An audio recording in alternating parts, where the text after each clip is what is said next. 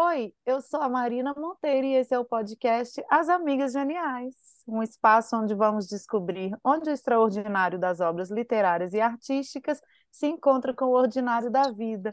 Oi, meninas, Carolinas, tudo bem? Olá, Oiê, Oi, Luciana. oi, tudo bem?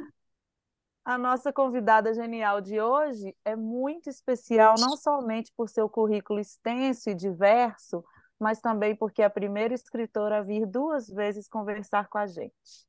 Ela esteve conosco no episódio 30 desse podcast genial e nos contou sobre a sua transição de carreira de pesquisadora em biologia para o marketing digital, falou sobre o papel da escrita em sua vida e na mentoria que realizava no retiro de escrita e marca, entre outras muita, muitas coisas interessantes. Para saber mais detalhes sobre esse currículo genial, eu aconselho ouvir o episódio 30, porque hoje vamos falar sobre mortezinhas ou melhor, Pequenas Mortezinhas, o livro que ela escreveu e publicou recentemente. Vamos falar de tudo o que precisou morrer para que nascesse essa obra literária que envolve não somente perdas, mas também renovação, renascimento e amor. Amor pela escrita, amor pelas mulheres e, sobretudo, amor por si mesma. Nossa convidada é daquelas pessoas que andam saltitando e lançando coraçõezinhos pelos olhos. Eu sei que dentro de um deles está escrito Marina, pelo jeito que ela olha para mim. E eu acredito que as minhas companheiras aqui de podcast também sintam o mesmo. E é com os nossos olhos explodindo coraçãozinhos e o peito transbordando de orgulho e amor que conto para vocês que nossa convidada genial de hoje é a Luciana Lopes. Uhul! Que linda! Eu adorei essa introdução. Bem-vinda, Lu, podcast. Obrigada, obrigada, meninas, que delícia. É uma alegria ter você com a gente. É diferente, né? Num lugar diferente agora, de convidada. Estou muito feliz, muito. A gente também está muito feliz. E, bom, a gente já falou mil vezes, né? Que a gente é, se encontrou na pós-graduação para de escritores no Instituto Vera Cruz. Quem, nossos milhares de ouvintes que ouvem nosso podcast já já estão cansadas de saber, né? E o seu livro é o fruto dessa pós, né? É o seu TCC e nós acompanhamos desde o começo, como leitoras, editoras, palpiteiras, companheiras de escrita, de angústia, né?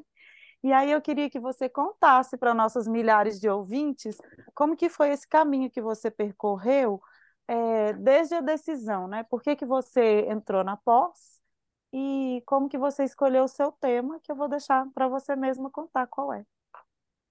Então, vamos lá. Bom, eu entrei na pós em 2020, né? Nós, a gente se encontrou, a Carol Delboni eu já conhecia há um longo tempo, é uma amiga minha de vários anos. Uh, e a gente se encontrou nessa pós que, na verdade, é, foi um. Ela apareceu para mim num momento onde eu estava me questionando muito a escrita de si mesma, né? Uh, eu ouvia várias pessoas falando que escrever sobre si mesmo é um ato egoísta.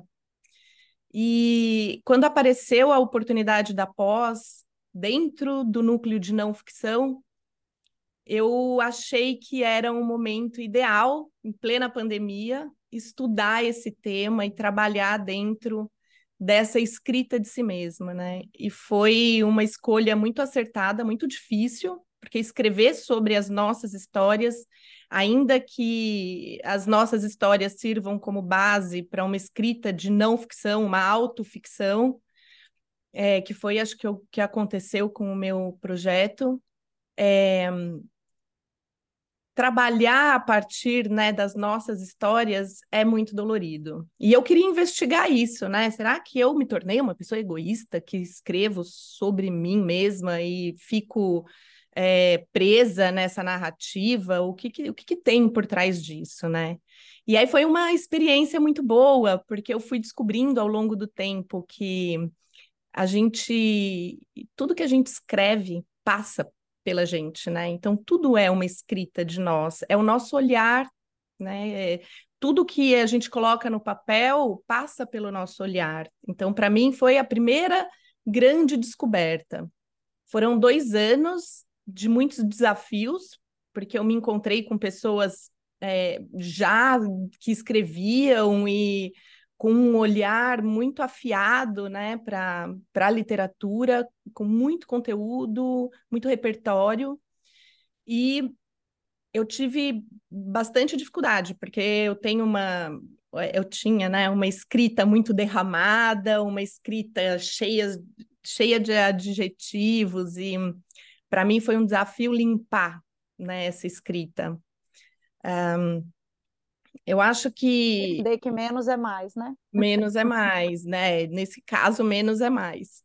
E, e fazer essa, desenvolver essa escrita que passa aqui, aquela essência, passa aquilo que, que, que eu consegui passar aquilo que eu queria dizer, as minhas, é, relatar as minhas pequenas mortezinhas, mas de uma forma que eu não perdesse o leitor, né? Que eu acho que isso é uma coisa que a gente aprende muito na pós, né? A gente tem que escrever o que a gente quer, tem que sair de dentro da gente, mas a gente tem que estar tá sempre pensando em como que o leitor vai receber isso, né? Qual é a melhor forma? Às vezes um, um capítulo tem a gente tem várias formas de escrever, né? Mas como que isso vai tocar ali diretamente? Como que a gente não perde o leitor? Então acho que isso foi o que eu consegui fazer durante é, esse processo de escrita, né? Entender como é que eu poderia dizer muito em pouco. E meu livro é um livro curto, né? Eu fiz questão que fosse um livro curto, uh, porque eu acho que a gente, enfim, a contemporaneidade, a gente consome, o nosso consumo é muito mais rápido. Uh, os livros curtos, eles têm, eles são mais fáceis da gente digerir e, e dar conta numa sociedade em que tá, tudo acontece muito rápido e tudo precisa ser curto, né? E que nada prende muito, tudo que demora muito tempo é, é, perde a sua força, né? Então eu pensei em tudo isso e acho que a essa eu aprendi muito nessa pós, né? Essa escrita mais afiada, ter o olhar de vocês e de todos os outros colegas da pós foi muito importante para mim, embora muito dolorido, né? Muitas vezes eu fechava ali o vídeo, acabava a aula e eu chorava. Então, um outro aprendizado muito grande para mim foi conseguir me separar do texto. Uma coisa é a Luciana, a pessoa, outra coisa é o texto que ela escreve. Então, eu fui entendendo e acho que a gente vai colocando o ego no lugar também, né? A crítica ao meu texto não é uma crítica a mim, é o meu texto e eu preciso melhorar ele. Então, acho que isso foi me amadurecendo como escritora, né? Foi um processo muito interessante, muito dolorido, né? Porque escrever as nossas mortes, colocar as nossas mortes no papel inclui muita coragem. E eu trabalhei de novo, né? Morrer de novo, morrer e até morrer pelo que eu nunca tinha morrido. Né? Porque o livro ele traz memórias é, muito antigas, memórias a partir é, de conversas que eu tinha muito jovem com a minha avó, é, histórias que eu já tinha escutado da minha mãe e que ela recontou. Então é um é um reviver aquela história contada e colocar no papel é como se você vivesse ela, né? Então, é, trabalhar também com as mortes do presente, é, não só da minha vida, mas também observando a vida da minha filha. Então, é um livro que tem esse fio condutor, né, da ancestralidade, onde eu trago é, dores, medos da minha avó, da minha mãe, as minhas, e como uma possibilidade de libertar o futuro, né? Para mim, o livro teve esse esse esse chamamento assim, né? Esse chamado de a hora que eu consigo me conscientizar das minhas dores, dos meus medos, eu consigo interromper esse ciclo repetitivo, né, da, da ancestralidade. Então, é, essa tomada de consciência para mim foi muito importante para mudar algumas coisas na minha vida. Acho que é isso. Ô Lu, é, fala um pouquinho para a gente sobre a capa do livro e fala também a escolha de ter feito ele no formato virtual e não impresso. Por que essa escolha, em princípio? Sim, bom, eu terminei o livro, eu achei que eu tinha terminado o livro em dezembro do ano passado. Ele foi aprovado na banca, e aí eu tinha vários planos, já tinha contato com algumas editoras, ele foi aceito uh, para publicação em uma editora, mas em janeiro deste ano eu me separei. E aí eu tive um bloqueio total, eu não conseguia andar com esse projeto, e achei que ele ia ficar na gaveta e eu não ia mais mexer nele. Uh, e aí eu encontrei a Vanessa Passos, que acabei fazendo uma mentoria com ela, uh, e foi uma pessoa fundamental para que eu não desistisse. Então ela pegou na minha mão e falou: não, vamos lá, você precisa colocar esse livro no mundo. Ele tem, ela fez uma leitura crítica para mim, e aí a gente começou a pensar nas possibilidades desse livro, e ela me sugeriu participar do Prêmio Kindle de Literatura. Então, é, eu tive que abrir mão de uma coisa que eu amo, que é o livro físico. Né? Enfim, o Kindle, o Prêmio Kindle, ele é um prêmio que é, um, uma, é um tipo de publicação que a gente faz pela Amazon e ele fica em formato digital. Tem a possibilidade de fazer em formato físico também, mas ele é impresso nos Estados Unidos. Então, eu estou vendo agora como que eu consigo fazer isso, porque ele fica caro para vir para o Brasil. Ele ser impresso nos Estados Unidos e enviado para o Brasil. Ele fica num custo mais alto, mas eu estou tentando ver essa possibilidade. Mas acabei optando por fazer essa publicação só em formato digital. E até o final do ano, pelo menos. No final do ano saem os cinco finalistas e se eu não tiver entre os cinco finalistas, aí eu vou por um caminho de publicação por editora. Mas o prêmio Kindle ele exige exclusividade, eu não posso publicar com editora. Então, foi esse o caminho que eu acabei escolhendo. É... e também ele é um caminho que existe lá uma possibilidade, né? O ganhador do prêmio é publicado pela editora Record. Então, enfim, Estou sonhando aí, gente. Existe a possibilidade de ser Existe. publicado impresso, né? E o ganhador, o ganhador, o vencedor do prêmio recebe um prêmio em dinheiro e a publicação pelo pela Record. E aí eu acho que o selo depende do tema do livro, né? Em que, em que selo que se encaixa dentro da editora. E ele também está dentro dessa, desculpa, da contemporaneidade, né? de ser uma coisa num formato que as pessoas hoje em dia têm É, mas é um desafio né? ainda. Eu tenho sentido isso. As pessoas, muita gente me fala, Lu, mas eu quero o livro físico, né? Por isso que eu estou vendo essa possibilidade ainda. Talvez ele fique um pouco caro. É, eu entendo, eu entendo que as pessoas queiram esse o livro na mão. Eu também quero. Fora da capa, né? Que você ainda não falou pra gente. Da pra capa. capa. A capa, capa linda que no Kindle perde um pouco, porque a capa é linda. É, a capa é branco e preto no Kindle, né? Então ela pega... Mas se você usa o aplicativo do Kindle em outro... No, no, no telefone celular, é, outro dispositivo, ela, ela é colorida. Isso é muito legal de falar, porque muita gente fala, ah, mas eu não tenho Kindle mas a gente não precisa ter o aparelho para conseguir ler no Kindle, né? Então, a gente pode baixar pelo celular, pelo tablet, pelo computador, o aplicativo gratuitamente e baixar o livro e ler em qualquer um desses dispositivos. É, eu acho que eu não, eu não sou uma leitora de Kindle, eu uso Kindle quando eu viajo. Aí, ó, tá no seu celular. Eu uso. Eu ia falar, mostra a capa, né? A capa. A gente tá falando da capa, mas ninguém viu a capa. Aí. Vou aumentar minha capa. E a capa Isso, ela fica branca e preta, né? Ela fica mais escurinha no Kindle, não é uma capa que aparece muito no dispositivo. Mas a capa, falando um pouco dela, ah, eu tinha, gente, eu trabalho com, eu trabalho com design, enfim, eu sou a pessoa da estética, eu tenho eu sou uma pessoa muito exigente nesse uhum. sentido. Então, eu fiz alguns testes com alguns designers de capa e nada me batia, nada me batia. E aí eu, tem, aí eu pensei em procurar na inteligência artificial. Comecei a pesquisar, eu já tinha uma ideia do que eu queria, muito muito baseado uh, no trabalho de uma artista visual chamada Shiharu Shiota. uma japonesa, que trabalha com essas tramas, né? Ela tem uma exposição que é só com essas tramas vermelhas, eh, de fios, de cordas vermelhas, que se tecem e é um trabalho de memória. Então, é muito em função, muito inspirada nesse trabalho dela, eu comecei a escrever os comandos na inteligência artificial.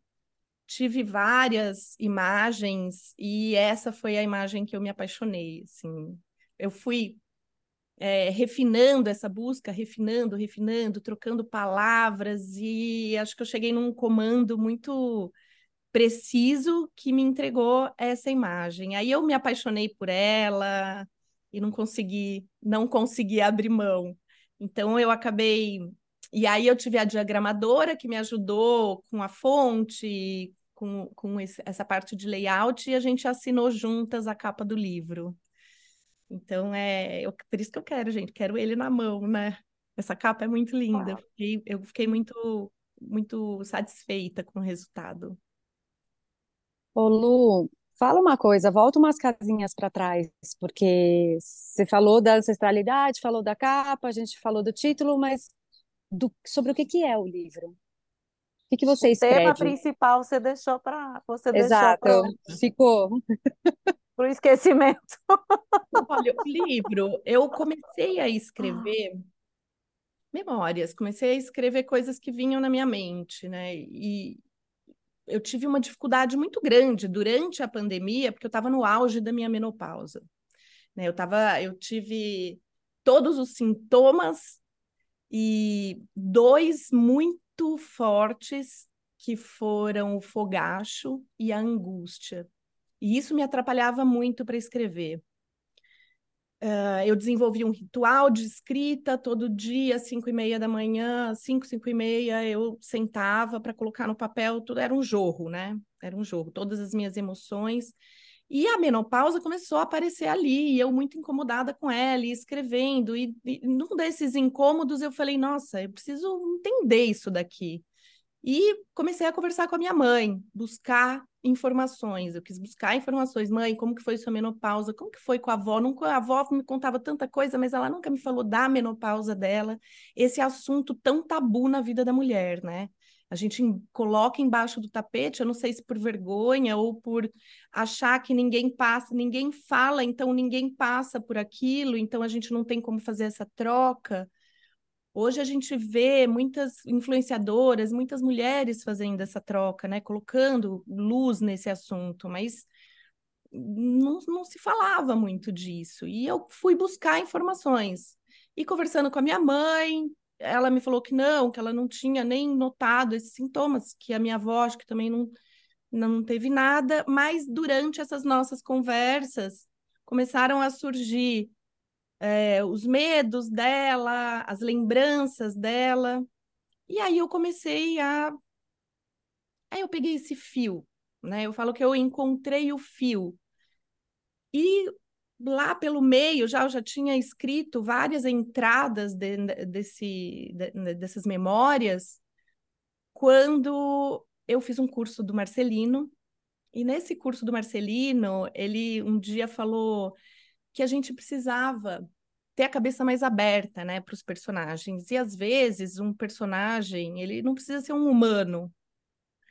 E naquele mesmo período eu acabei lendo um livro da Helena Ferrante, que é o único infanto juvenil dela, que chama Uma Noite na Praia, se eu não me engano, que é narrado por uma boneca.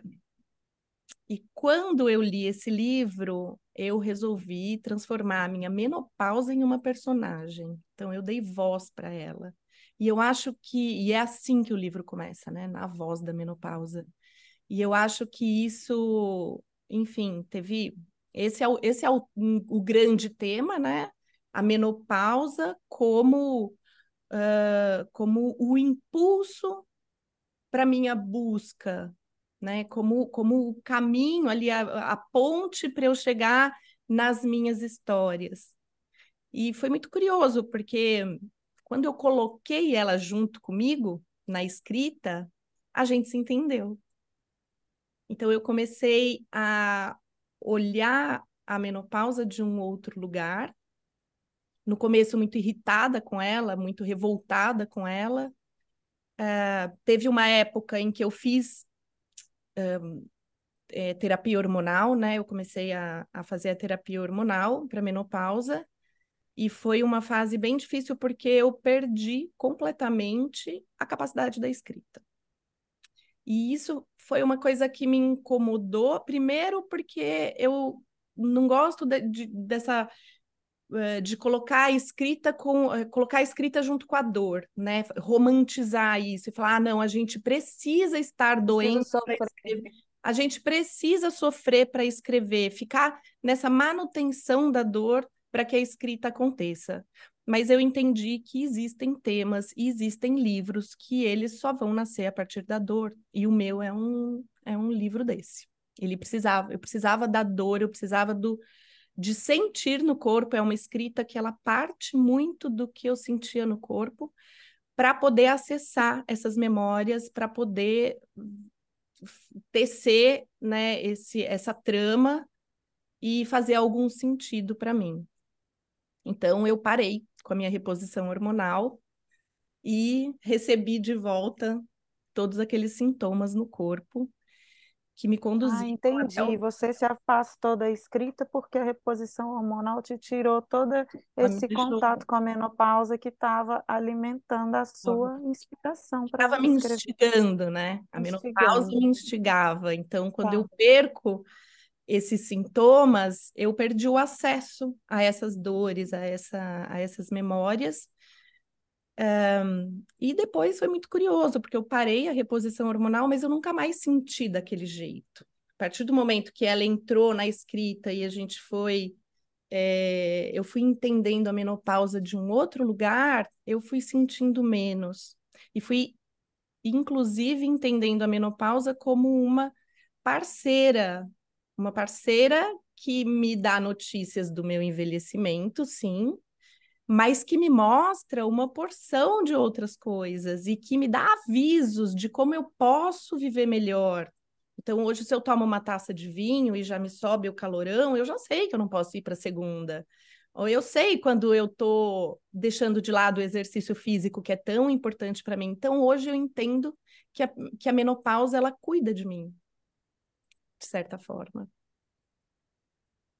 Que lindo isso, né? Porque é um, é um outro olhar completamente diferente, completamente diferente. É, porque eu, Ô, eu Lu, mulheres fala. sofrendo, né? Todo mundo sofre muito com a menopausa. Isso, que a gente ouve sobre a menopausa é sempre o oposto, né? A menopausa acabou comigo, me destruiu, né? E você falar, ah, ela cuida de mim, é muito bonito. Ela cuida de mim. E eu acho que as minhas mortes todas que estão escritas no livro, claro que é uma autoficção, né? Eu acho que quando a gente trabalha com memória, a gente trabalha com pedaços das nossas lembranças. E quando a uhum. gente costura uma na outra, a gente costura com a imaginação, a gente costura com a ficção, né? Então, mas eu acho que a menopausa é, ela leva muita culpa né? É, é muito difícil a gente lidar com a perda do colágeno, com a perda óssea, uh, com a névoa mental, que ela é muito terrível. Mas eu acho que a menopausa ela é, um, ela é um aviso na vida da gente de que a gente mudou de fase.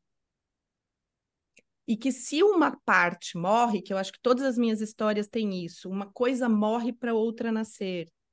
Né? Então, além, é claro que a menopausa ela percorre, ela é o fio condutor dessa, dessa narrativa, mas a morte, por exemplo, da menina, minha filha, quando ela passa pela menarca. Então, morre a criança, mas nasce a adolescente.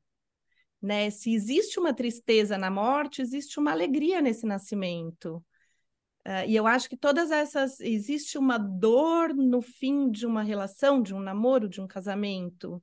Existe uma dor quando a minha mãe foge para casar, ela deixa a família dela, mas existe uma vida nova. Então, eu sou uma pessoa que insiste em olhar para esse copo meio cheio. Às vezes é até meio irritante isso, mas eu, eu tendo a olhar para isso. É, e eu vejo. É o, é o olhar é, saindo coraçõezinhos que a Marina é fala, meu... né? É, Ô, eu, Lu, você não quer ler um trecho pra gente? eu quero. Eu vou ler uma parte pequena que acho que é a terceira entrada do livro. Não encarava o reflexo do espelho há tempos. Passava sempre rápido, com os lábios voltados para o chão. Ligava o chuveiro, deixava a água levar, lavar o suor grudado, esfriava a temperatura quando subia o fogacho, esquentava de novo quando o corpo gelava. Secava mais ou menos as partes, guardava às pressas a mulher desfeita dentro de roupas escolhidas, aleatoriamente, no armário. Mas não naquela, naquela manhã. Lúcida, passei devagar pelo espelho e me deparei com dois buracos castanhos, foscos. Senti pena da imagem de pálpebras frouxas, bolsas inchadas pelo vinho, fios grisalhos, linhas no pescoço, linhas no pescoço. A pele não tinha vida. Eu em pausa. Ou em queda, perguntei. Passei tempo observando a estrangeira. Pensei na minha mãe, minha avó. Me perguntei se também, em algum momento, se depararam com um reflexo desconhecido. Pensei na minha filha, aos 13, no extinguir da infância, os hormônios empurrando os seios para frente. Lembrei que dói. Uma fúria virar mulher, outra envelhecer. Ai, eu adoro essa parte. É muito bonito. Esse, essa pessoa desconhecida que a gente se torna quando a gente muda de fase. E a gente não se reconhece, né? Não. E aí acho que a gente passa muito tempo tentando ser quem a gente era, ao invés de mergulhar em quem a gente vai ser, né? É, e o quem a gente vai ser é tão interessante, né? É uma, Hum. é uma possibilidade de coisas novas. Mas dá medo, né? Tudo que é É. novo dá medo. Então a gente não sabe como vai ser, a gente não sabe o que vem pela frente, o que vem depois de uma morte. É, e a gente vai morrer tanto ainda, né? Tantas vezes até morrer de vez. Mas toda vez que a gente Então, morre, a gente vive. Então é a gente renova, né? Renasce. renova, a gente renasce. Então acreditar nisso é muito Hum. importante. Então, eu acho que mais detalhes sobre essa mortezinha, nossos milhares de ouvintes podem saber comprando o seu livro na Amazon, não é mesmo? Exato, tá na Amazon, dá para ler no Kindle, quem tiver o dispositivo, quem não tiver, é só baixar o aplicativo Baixar o aplicativo. E se der tudo certo, em breve a gente tem aí uma versão impressa também. Vamos ter. Mais cedo ou mais tarde a gente vai ter, sem dúvidas. Então, podemos ir para os nossos quadros, meninas? Sim, Delboni vamos. queria falar mais alguma coisa? Você... Ah, acho que você se movimentou, achei que queria falar alguma coisa. Então, o nosso primeiro quadro é Que porra é essa, Luciana? Trouxe uma porra pra gente? Eu trouxe uma porra do etarismo, né? Que eu acho que tem muito a ver, porque a mulher que entra na menopausa, ainda aos olhos de muita gente, essa mulher ela, ela perde o valor, né? Ela perde a beleza, ela perde o encantamento e a minha que porra é essa é um assunto que teve em pauta aí recentemente, que foi o caso da mãe da Isis Valverde, né? Que foi super criticada é, por ter um namorado jovem. Então, uma mulher de 60 anos que foi muito criticada nas redes sociais por ter um namorado que foi chamado de bebê, essa mulher está querendo cuidar desse homem. E como é difícil isso, né? Porque o contrário acontece a, Tá desde, liberado. desde sempre. Tá tudo bem um homem com uma mulher 20, 30, 40 anos mais nova, mas o contrário não, né? Então é difícil a gente a gente furar essa bolha, né? De entrar, conseguir co- fazer com que as pessoas enxerguem a mulher como uma pessoa livre e que ela tem direito de se apaixonar por qualquer pessoa e por que não um homem mais novo. E aí a gente tem um livro, né, da eh, da Annie Ernaux também que fala qual, qual que é o, da- o jovem, né? Jovem. Ela se É, relaciona lembra? Ah, termina, desculpa. Não, É um livro que ela se relaciona, ela conta dessa relação dela com esse, com esse menino, né, de 24, 25 anos, E ela já tinha uns Não é 50. na paixão, na paixão simples que ela fala? Não sei, ela também conta uma Não, história. são dois, né? Teve o jovem, Simples é, o acho que jovem é o foi um caso que ela simples é outro. um homem casado, né? Um caso É, tem. E o jovem é o, é o menor livro dela, também é, é um menino novo, ele tinha namorada, eu acho, né? Ele tinha Ou era namorada, ela que ele deixa namorado. Não, ele tinha uma É, namorada, ele larga da namorada para ficar com ela. E é é. muito interessante ela falar como que ela se sentia essa coisa do espelho, né? Você sabe que no livro dela que eu entendi esse negócio do espelho. Os homens, eh, ele- eles se sentem mais novos quando eles estão com uma mulher mais nova, né? Como se a pele jovem, aquela, eh, aquele frescor refletisse e ele se sentisse assim também. E a Annie Ernaux falava que ela, né, no livro ela conta que ela se sentia mais jovem olhando para ele e ela não entendia aqueles olhares reprovadores na rua, né? Enfim, Aqui no Brasil nós tivemos, é, agora é é uma parte para o Fofoquinha News, né? Nós tivemos dois bafafás, assim, de etarismo com mulheres, que foi o, o, o relacionamento da Marília Gabriela com o Gianecchini, né? Sim, Ele também é 30 anos mais novo que ela, mais ou menos. E também da Tata Werneck com o marido, né? Ela é uns 10 anos mais velha, mais ou menos. Mas E novinhas também sofrem com os mais velhos, viu? Eu, é, só também sou taxada de sem conteúdo, interesseira. Tem o outro lado também da moeda, da mulher é, que fica com o homem mais velho e que também tem assim, ah, mas você não viveu isso, você não sabe o que você está falando. Então, quem é ela? Mas enfim, acho que isso vai existir mesmo, sendo mais nova, sendo mais velha. E Vê se alguém me ajuda a lembrar que esse filme é muito bom e é lindíssimo, e ele fala exatamente disso. É uma mulher que tem a, os seus 60, 70 anos, é, o marido dela morre e ela vai, ela, ela conhece um cara pela internet, é um cara que transa profissionalmente, você lê qual é o nome da profissão, é, é um- é maravilhoso, É gente, e meu ela amigo vai, John, calma aí que eu vou achar. Ah, é um filme recente, É, não é com a Meryl é, é, Streep? é inglês, é isso. É. isso, é com a Meryl Streep, e é maravilhoso, Não é com a porque Meryl Streep, não. Não, não, não, não é, não é com ela, não. É, como é que É é? outra, Meu é amigo outra John, meu velha. querido John, meu, vou achar E, o nome. Isso. E é- deveria ser assim obrigatório, é, porque ela ela vai se descobrindo e se permitindo nessa relação, né? Ela ela paga pela primeira vez porque ela quer entender o prazer, descobrir o que é o prazer, depois de uma vida casada com o mesmo homem e que ela nunca nem soube o que era prazer, ela ela né, ela, entre aspas, cumpria as obrigações sociais de ser mulher e ser esposa, era isso que ela fazia, não é entre aspas, tira as aspas, né? E, e é a primeira vez aos 60, 70 anos que ela se permite. E eu vou dar um spoiler aqui, paciência, a última cena do filme Ai, é linda, lindíssima, porque é ela na frente do espelho, sem roupa, maravilhosa. é, pela primeira vez se olhando e se admirando. É Achei, chama lindíssimo. Boa Sorte, Léo Grande. Isso aí, Léo Grande, Léo, é isso isso. aí. legal. Bom, já anota nas dicas, já é uma Ai, dica, né? Bom que você lembrou. ô, Carol, e com quem que é? Eu esqueci o nome dela, Vou gente. Uma colocar baita agora atriz. aqui, vou olhar, vou colocar. Eu É, uma o baita nome dela. atriz. Eu lembro ela de Harry Potter, Eu mas tô eu vou lembrar procurando aqui, peraí. aqui.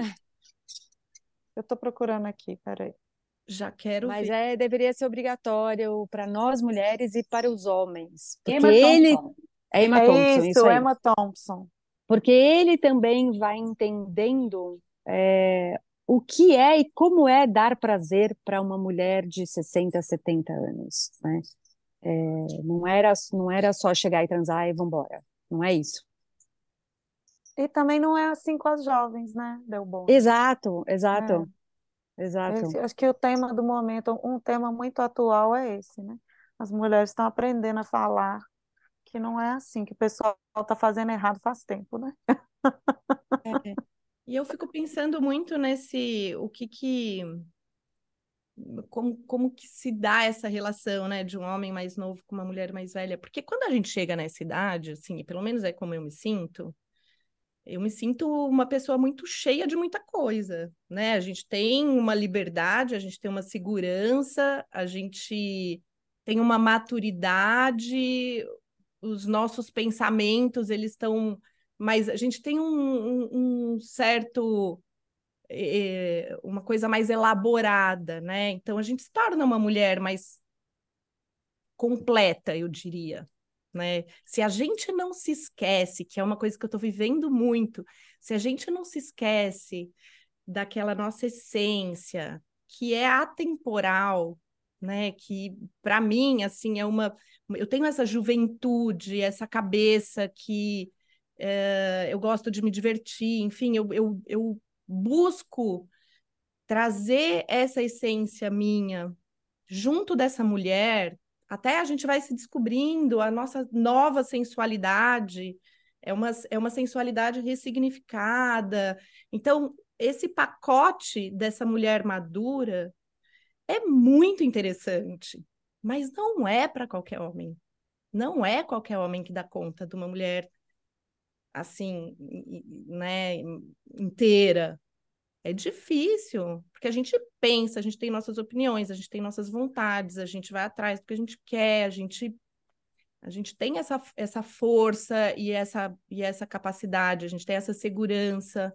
Pelo menos é como eu me sinto hoje. Eu, eu sinto que, claro, ainda tenho os meus medos, as minhas inseguranças, mas sempre vou ter, sempre vamos ter, né? A gente vai estar sempre lidando com isso. Mas é, eu uhum. nunca me senti tão inteira e tão bem comigo, com o meu corpo, com a minha cabeça. Parece que eu estou num lugar assim. É, cheguei num lugar assim, meio que, puxa, que legal ser quem eu sou. É Isso muito legal ser quem você é mesmo. É muito legal. Eu gosto. É muito legal. é muito legal. E eu fico pensando, né? Precisa ser muito, muito homem, né? Para estar tá do lado de uma mulher assim. Eu acho que é. E acho que não tem idade, né? Eu acho que talvez uhum. os homens mais novos lidem melhor com isso, não sei. Sim, as gerações vão mudando, né? Os pensamentos. Vão, vão mudando. Bom, o nosso próximo quadro é Genialidade de Jerico. Tem uma jericada para compartilhar com a gente, Lu? Aí eu tenho uma, gente, porque eu sou muito, eu sou muito expansiva, né? E, e extrovertida, e eu amo gente. Então, um dia eu estava numa loja. É jericada em cima de jericada, então. É, né? é, exato. Às vezes eu não me contenho, e aí é difícil.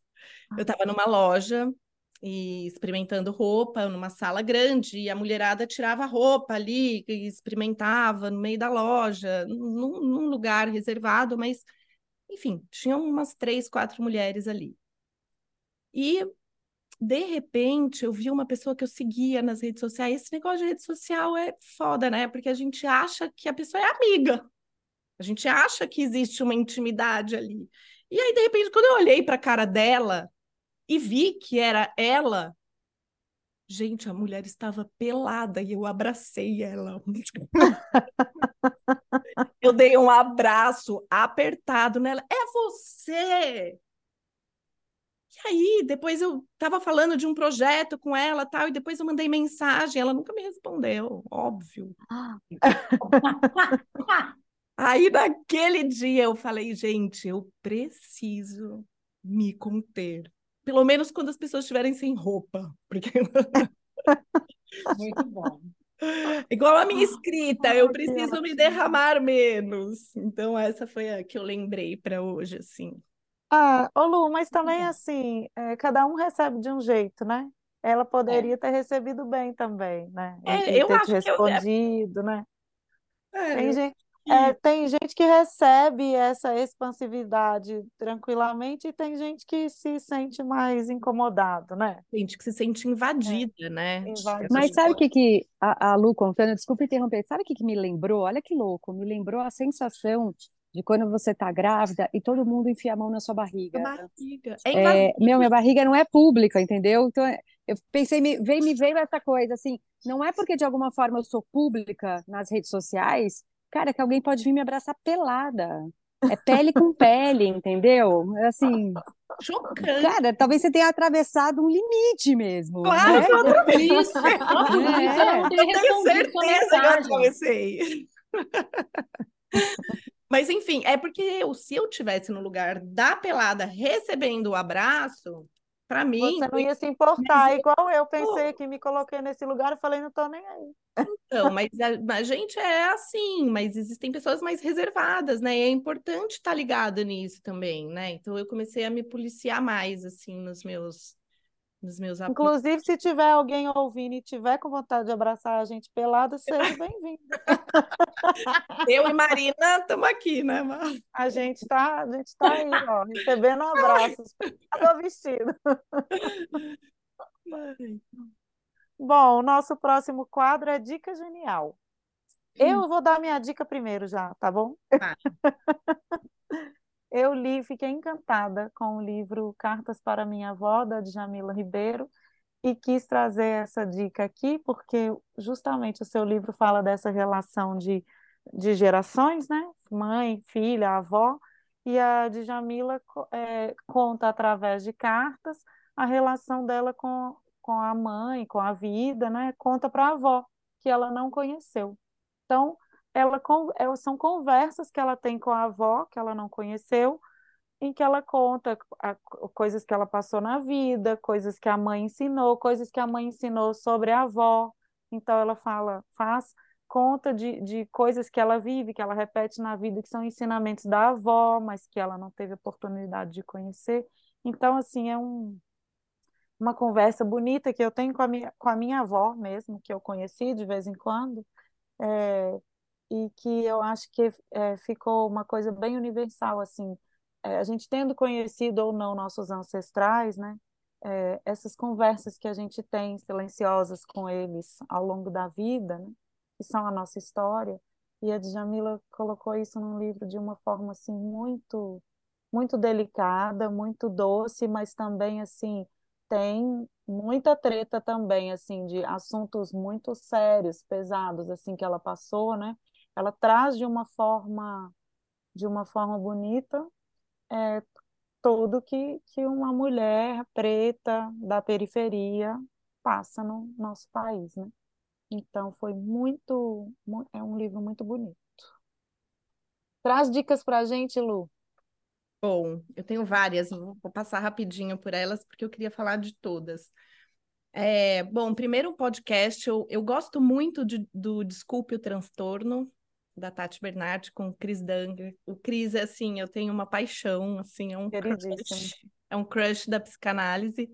E tem um episódio chamado que começa assim, desde pequena só penso em morte. Esse é um podcast que eles recebem cartas, eles escolhem algumas cartas e falam desse transtorno, né? Eles discutem, eles debatem muito informalmente, muito sem sem esse essa ideia de diagnóstico, nada disso, mas eles uh, falam sobre esses assuntos. É um assunto que essa, essa mulher de 28 anos, ela fala, ela pensa desde que ela viu a morte da Cássia Eller na televisão e, e ela estava junto da mãe dela e a Cássia Eller deixou um filho pequeno e tal, e aquilo impactou a vida dela de uma forma que ela passou a pensar em morte todos os dias da vida dela, desde a hora que ela acorda até a hora que ela vai dormir.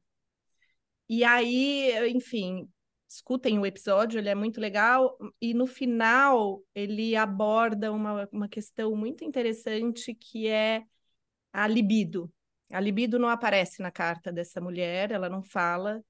Uh, e aí ele chamou a atenção para com, como a morte mata a libido, ou a falta de libido faz a gente pensar na morte. Enfim, aberto, né, a discussão. Mas eu lembrei do meu livro, né? E do quanto que escrever essas pequenas mortezinhas foi uma fase de zero libido na minha vida. E eu não tinha feito essa relação. Achei muito interessante. Tem também o Desculpa Alguma Coisa, em que a Tati recebe a Ingrid Guimarães, que ela fala dele. Maravilhosa. Maravilhosa. Foi entrevista. E ela fala da menopausa, ela fala do envelhecimento, então também é um que eu gosto E muito. como ela é uma pessoa acessível, né? Assim, Ela é, humana, né? ela é, muito legal.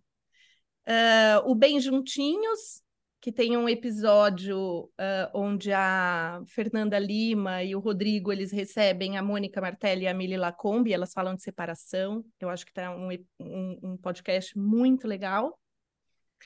De livros, eu trouxe A Ideia Ridícula de Nunca Mais Te Ver, da Rosa Monteiro, né? Ai, ela passa, né? É uma, é uma narrativa que trata, que flerta com as memórias pessoais e coletivas e, e trata desses assuntos cotidianos e fala dessa, dessa pessoa que deixou de existir, do marido, né? Que morre. Então, é, tem tanta coisa que morre na vida da gente sem ser gente, né? Então, acho que é um livro que me chama atenção. ela está lançando um livro novo aí Ela tá, aí. né? Lançou recentemente, está lançando. Queria também deixar esse da Sheila Haidt, Maternidade, que é muito também. legal, onde ela joga I Ching e ela vai conversando com o I Ching ali no sim, no não, ela vai fazendo O perguntas. formato do livro, a estrutura de Formato do escrita é muito interessante, É né? muito, é muito diferente, muito original. E ela vai trazendo questões dessa mulher que está envelhecendo, que está perdendo a capacidade reprodutiva, ter ou não ter filhos, e a menopausa também entra ali mais para o final do livro. Então, eu acho que é muito interessante. Um filme, vocês assistiram Toscana? que é a Sim. história daquela mulher, uma mulher que se que vai embora, enfim, se separa do marido e vai viver numa casinha que era da família, da mãe. Não é sob o céu da Toscana, não? Não, chama Ah, Toscana. então estou vi confundindo, né? É uma mulher de meia idade que vai se descobrir. Ela vai se descobrir. Ali é maravilhoso. Ela se descobre é, distante da, da filha adolescente, distante desse marido que está envolvido com outras coisas, inclusive é, Ah, flertando. é um filme mais recente. É um filme mais recente, é bem Tá. interessante. Tem uma série turca também que chama Uma Nova Mulher, que aborda o tema da constelação familiar, que eu gostei bastante também. E o último livro que eu queria falar, porque é sobre Já escrita. está dando uma lição de casa para o ano, né? É. Já, ah, eu não consegui parar aqui. O último. Caderno Proibido de Alba de Céspedes. Acho que eu já falei aqui dele. Vou falar de novo, porque é uma mulher eh, que, que existe a partir da escrita. Então, ela, através da, da escrita diária num caderno proibido, que ela vai escondendo em vários lugares da casa, porque ela descobre que ela nem tem um lugar na casa para ela, é, ela vai existindo, ela sai ali na, na escrita do cotidiano dela, da, da, da vidinha ordinária dela, ela vai descobrindo que ela é uma pessoa. É muito interessante esse, co- como a- esse processo de escrita revela ela como mulher. É um livro maravilhoso. Pronto, acabei. É, eu não vou nem Meninas. falar a minha. Pode falar. Fala. Já, fala. É, eu, eu, eu acabei de ler A Outra Filha, que também vai nessa coisa da família e que acho que vai mais ou menos no que a gente tem discutido, que a gente discutiu hoje no podcast. Da Annie Ernaux. Annie Ernaux. O meu já ficou o filme O Léo Grande. Ótimo. Gente, quanta dica, né? Netflix, se eu não me Dica, eu tenho aqui uma Netflix. por Não, é. Telecine, acabei de ver. Ah, ótimo. Obrigada, Carol. Você vê que eu aqui é a dica pela Ótima metade. É, Tipo, procurem. É livro que não lembra o nome, é filme que não É. lembra o nome nem o Ai. streaming. é a assim. Peri, é a Peri É para Mitopau. poder instigar nas pessoas também esse espírito pesquisador, né, Delboni? Isso, isso. Eu tô tomando ôme- ômega 3, comecei a tomar. Vamos ver se esse negócio faz efeito, igual Vamos falam. observar. Mas tem Vamos o- observar isso, vamos mas observar o que que vai o acontecer. ômega, seu ômega 3 tem aquele DHA que atravessa a barreira encefálica? Jesus, meu tem que tem. ler lá Olha no rótulo. Precisa ter Ah, então DHA vou- para atravessar a barreira encefálica e melhorar a memória. Tá. É, confere, Menezes. Gente, melhor confere. coisa para isso é juba de leão. Eu que tô é tomando isso? dois. Tá? Você trouxe? Eu trouxe. Porque isso aqui no Brasil é muito caro. Eu estou tomando. Mas o que Juba que de é? leão. De leão. É um cogumelo. Devia ser para crescer cabelo, mas E não, é ele é para para crescer sistema neurônio. nervoso, para concentração, para memória. E é não dos tem melhores. aqui? Mas no Brasil é muito caro. Tem juba de leão aqui, sim. É, Tem. eu não sei ainda uma boa marca, mas tem. Não, Eu tem sim, eu po- posso indicar. no podcast Quem Pode Pode, o Lulu Santos falando que ele toma juba de muito bom. leão. e Não, eu também falei para você, não falei Brasil. que eu ia comprar? Sim, então, e depois ele, ele compra aqui no Brasil, mas eu já A tinha gente pode comprado fazer, a gente pode fazer um encontro só de dicas, né, gente? podendo. Só de dicas. A gente pode E fazer aí eu tô chapachana, Hein? Eu tô tomando ômega 3 DH com esse DH aí e a juba de leão. Vocês não perceberam como eu tô muito mais inteligente?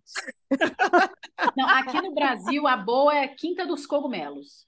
Mas ela não ó. vende em cápsula, ela vende só em pó. Aí você joga na comida. Aí você já cheira. Não, agora eu entendi. Eu vi uma amiga minha colocando um negócio de cogumelo em pozinho nas frutas. É isso. É, a É. juba de leão é da, dessa marca. café Ela podia manhã- patrocinar a gente, né? Quinta dos. Cogumelos. Quinta dos cogumelos. Se for no café da manhã, você mistura na fruta. Se for de noite, você já cheira. Ou então no arroz, né?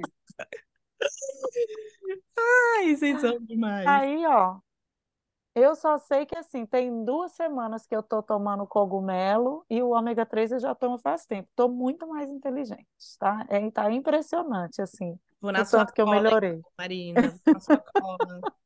Porque a memória aqui, a hora que É, não, a minha memória sempre foi boa. Agora, quem convive comigo, então se segura, porque eu não vou esquecer mais nada. E ainda corre o risco de virar livro. Então, Isso. É com essa memória e com essa inteligência toda que a gente vai se despedir agora. Agradecer muito sua presença, Lu. obrigada. Uma honra ter você Ai, com a gente como convidada pela segunda vez. E se nossos milhares de ouvintes quiserem te stalkear, te abraçar pelada, onde que elas te encontram? Abraçar pelada pode mandar um direct, tá bom?